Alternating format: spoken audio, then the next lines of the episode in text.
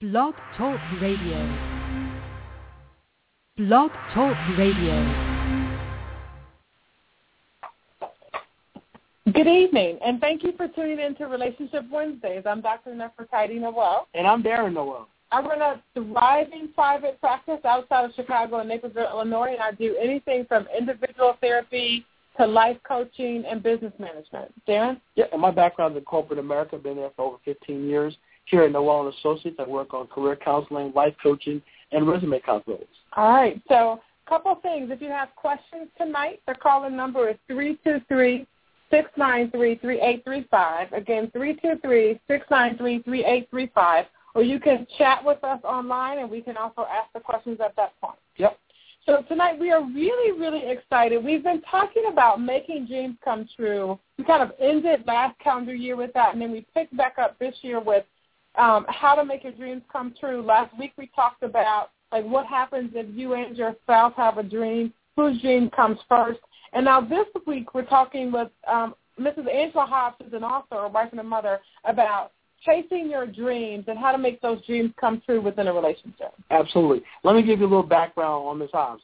Angela Hobbs is a 2004 journalist graduate from Columbia College in Chicago and the former editor of retired teen magazine Young City. She's a native of the Chicago South Side. She enjoys reading and writing horror and mystery fiction. However, in 2013, she published Isle of Beasts. Okay, this is her debut novel. And was currently working on her second installment of Raphael Solomon's ill-fated adventures on the Meridian Sea. So, Angela Hobbs, welcome to the show. Thank welcome you for having me. So let me first of all let me tell our listening audience that I have read the book. So I'm I'm a little I got a little bit more info than you guys have. I've read the book and it really is awesome. And you guys know that I'm not just saying that it's really really good. Let me tell you a couple places you can get it, Darren. Sure. You, again, the name of the book, the title is Isle of Beasts, and you can find it on Amazon.com. You can find it in the paperback form or on Kindle uh, a Kindle digital download. You can also find it on BarnesandNoble.com. You can get it there online. Okay? Oh. Again, that was Amazon.com. You can get that in the paperback form, in, kin, in the Kindle digital download, or on BarnesandNoble.com. You get that online. Absolutely. And we have the inside scoop, so if you pay a little bit extra, we could probably get you a signed copy if you if you pay the signed copy by the author fee. So a couple things. Angela, lots of times people tell me, especially women, that they have a hard time achieving their goals because they're married, because they're wives, because they're they're mothers. Can you tell us a little bit about kind of what it took for you to write this novel? Well, I can definitely understand the conflict because when you are a wife and a mother, you wear so many different hats and you have so many different responsibilities. You know, in my case, I've been married for 10 years and I have three children, age 11, 6, and 3. So I kind of, you know, have a child in almost, you know, every age range that I'm dealing with, and different personalities and you know, just everything that comes along with it. So wanting to write a novel is something that has been part of my dreams forever. But when you have so much going on, especially when you have to dedicate the time and attention that it takes to write a full-length novel, the whole chore of trying to balance it all can become very overwhelming. But um, you know, if it's something that you really are passionate about, if it's something that you really love and you're determined to do it, you will find the time to do it. You will find a way to balance it all. Basically, it can be done. Did Angela, did you find yourself having to sacrifice time or something in one area to give you the chance to write the novel? Like, how did you situate that? Well, I wouldn't say that I had to sacrifice anything because when you are a mother and a wife, that's not something that you can just, of course, walk away from. What needs to be done is always going to get done. I think that is just a matter of finding balance and learning how to divvy up your time. So, you know, when I was writing my novel, I would find the time to do it when the children were at school there were times when I do all of my housework and, you know, just fulfill all of my duties as a mother and wife during the day, and I would work on the novel at night. So, like I said, it can be done. You just have to use a little common sense and figure out ways to work in the things that are important to you that you need to do. Mm-hmm. Okay. Now, Angela, let me ask you this: Did your husband, obviously, did your, what involvement did your husband have in uh, supporting you with the novel? He was very supportive. I mean, you know, we've got three kids, and I've been a stay-at-home mother basically ever since my oldest was born, and I'm able to do that because my husband and I agreed, you know, he's the breadwinner, he makes the most money, he's going to be the one to go out and work. So therefore, that doesn't mean that I don't have to do anything, you know. I have a job as well. I might not be getting paid money for it, but you know, in order to support him and help him support us, there are things that I have to do around the house. So, um, you know, it's kind of like just teamwork. I'll say, you know, you have to know your role. You have to play your position.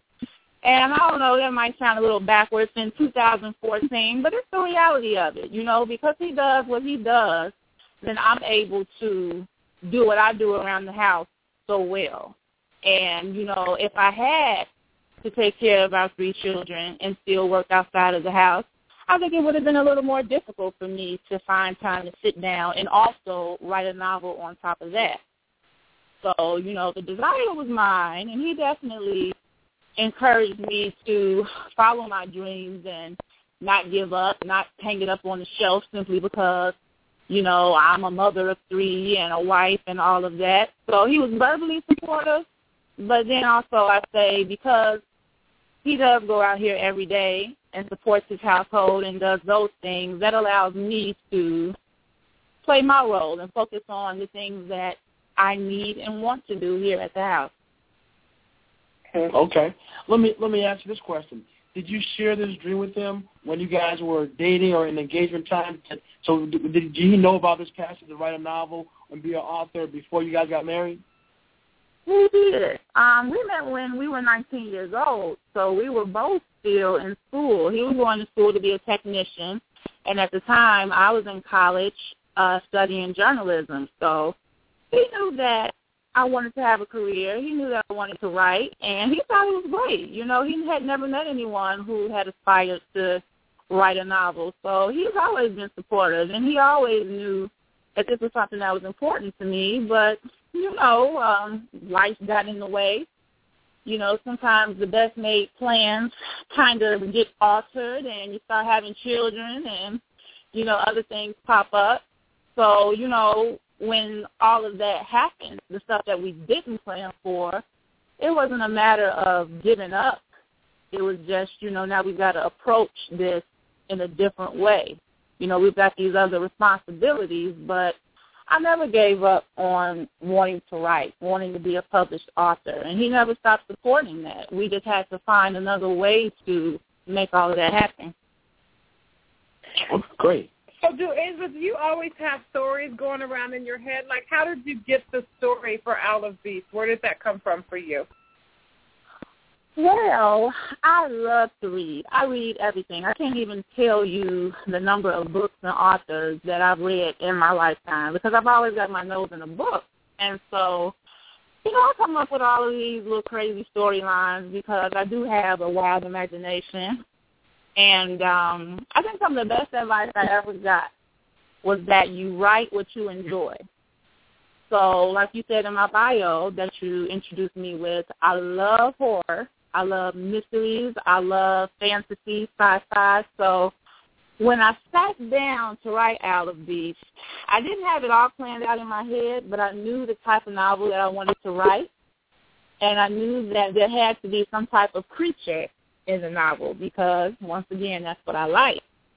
So as a writer, you kind of just get a general idea, and then as you write, the story kind of unfolds. You know, you kind of just piggyback on your previous idea, and then you come up with something new, and you just keep going until you've got a completed work. So it's just a matter of having an imagination and knowing how to bring it forth. Was this novel a passion for you or a hobby? So is writing like a passion, like something that you have to do, or something that's just fun for you to do? I think it's definitely a passion. I would have said hobby maybe a few years ago, but I'm the type of person I have to be writing something. I don't care if it's just scribbling in a journal or making a list of things that I want, a bucket list. I mean, I'm just always writing, writing, writing. So it's something that I have to do. I don't think I can ever not be creative and come up with ideas and put them to paper. Okay. So, I mean, just for the listening audience, I think one of the things that Angela said is really important. She says that, you know, there's always going to be things that have to be done, but because writing was her passion, she figured out how to do it. She didn't just say, oh, you know, I'm a, I'm a wife, so I guess I'll hang up my my hat of author. She's like, I'm gonna do everything it takes to get all of that done. But in every spare time, she's talking about journaling, reading, writing. Like there's always something going on in her head that's giving her the the motivation, the urgency to to make her book come true, to make that a reality. And absolutely, Yeah. and one of the things. Go ahead, Angela. No, I'm just saying, you know, it's very necessary. You can't ever give up on the things that you want to do. I mean, I had so much self doubt because I was a stay at home mom and I had been out of the workforce for so long and it was always like, you know, can I do this or maybe I should just stay in the background and focus on the kids, do what comes easy, do what's expected of me. But, you know, it comes to a point where you have to have that outlet. You never give up on your dreams. There's something that everybody is passionate about. And, you know, you can't stifle that. It has to find a way to come out sooner or later. So, you know, despite the fact that I've got kids uh in my ear, Mommy, I'm hungry or, you know, Mommy, he hit me. Uh homework, doctor's appointments, you know, you gotta pay your spouse attention. I knew that I wouldn't be satisfied and I wouldn't be happy and I wouldn't be able to be a good mother and a good wife if I couldn't find the time to devote to something that I felt this passionate about. Mm-hmm. That's that's a very good point because you know even though like you said different roles you have as a mother, the wife, guess what? You're still Angela. You're still an individual, and you have those passions and, and goals that that still needs fulfilling. So mm-hmm. I think a lot of people can can fall into that trap though of the different roles they have, and they don't follow really who they are, or they don't have anything that's self fulfilling for them. Because I'm so and so's spouse, I'm so and so's husband, I'm so and so's mom. Okay, so now that's my role. But guess what? I have other dreams and passions that I need to mm-hmm. follow up on. I think also it's important to realize that after, especially if you have kids, after they grow up, I mean, you have to be having something that you're living for. I mean, I think a lot of times people, and I think being a wife and a mother are absolutely 100% jobs, and they, they take a lot of energy and are very rewarding. But I also agree with Darren, and we talk about this almost every week on the show, is that each individual still has a purpose and still has dreams and goals that are inside of them that are separate from wife, mother, daughter, from those other things. There's things that you have to fulfill for yourself. Absolutely. Another thing that I- Angela mentioned, but one another thing she mentioned is she did not give up or uh, stop doing those roles. Because sometimes, well, you've got a dream, so guess what? The kids don't need to eat. Yeah, you know, mom and dad's got a dream, kids. You have to suffer. No food for you tonight because I got a dream.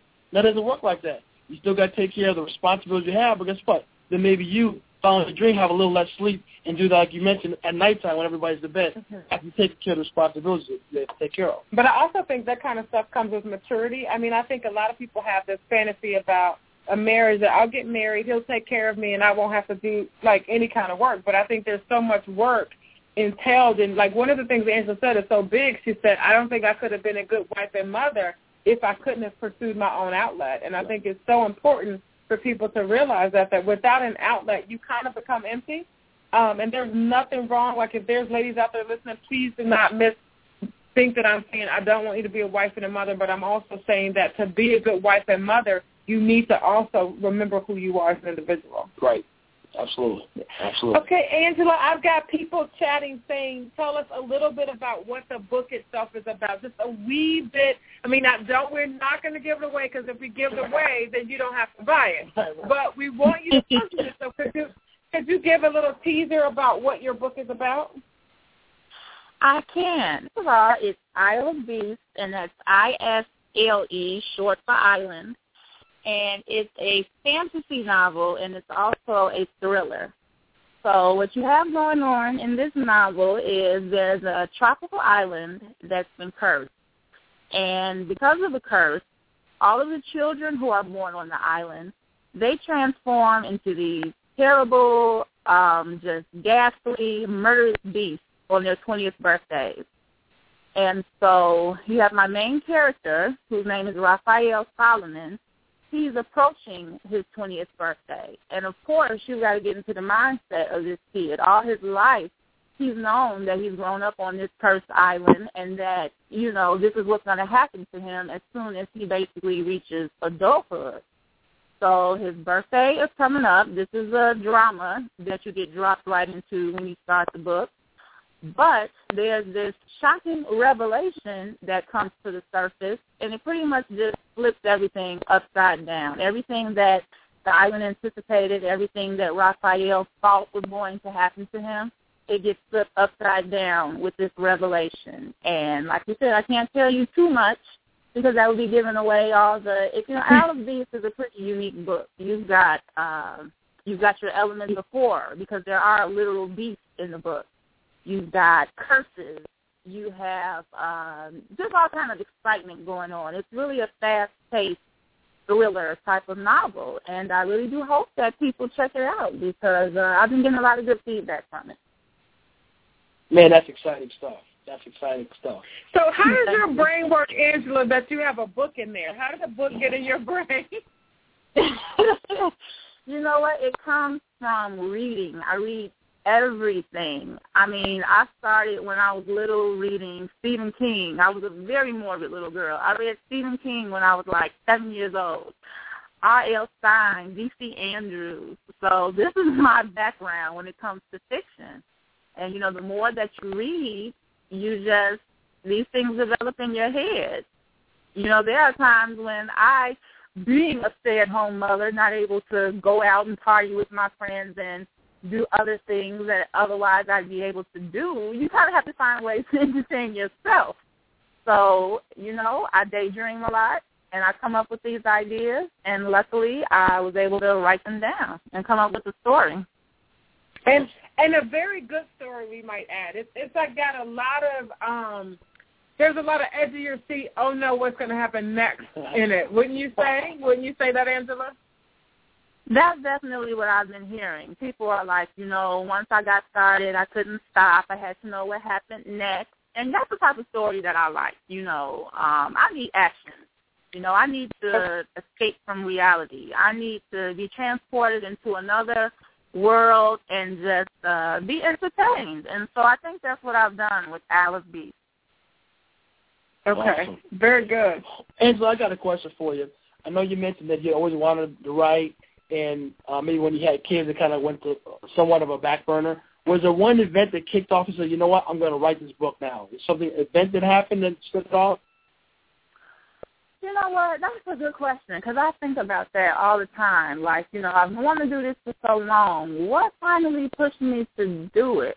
I think that I just kind of sat back and I looked at my children specifically, and I knew that I wanted to be an example for them. You know, they see mom cooking and cleaning and you know, picking up the slack around the house, but I needed them to see another side of me.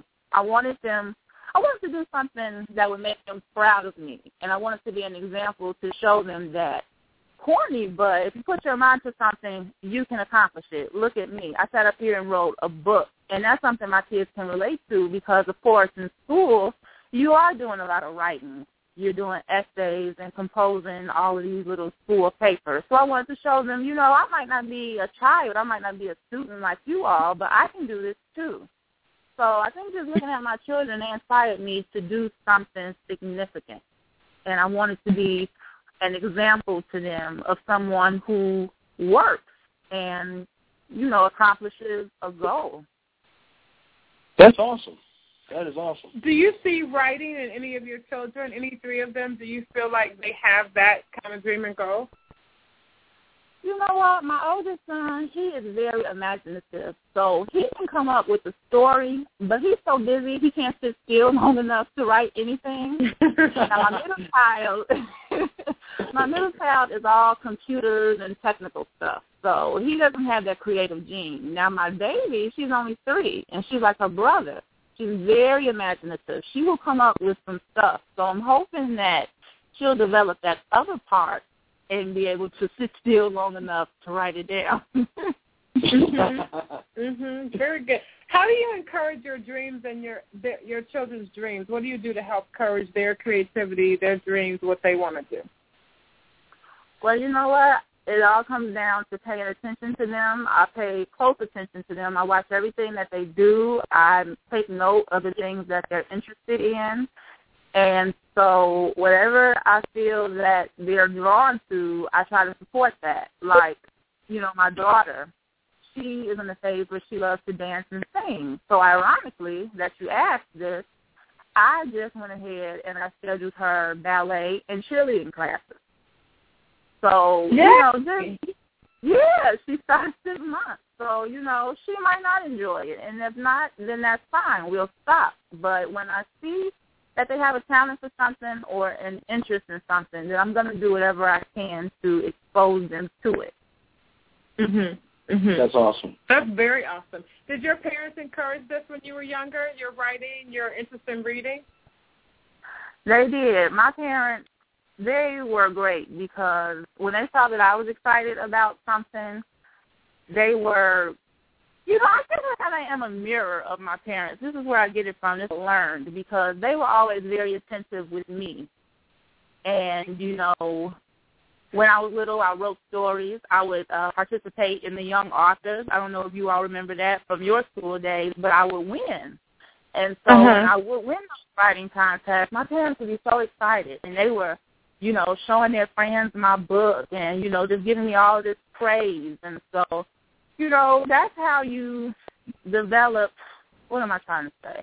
They, through their actions, let me know that this is something good that I'm doing and that I need to continue it.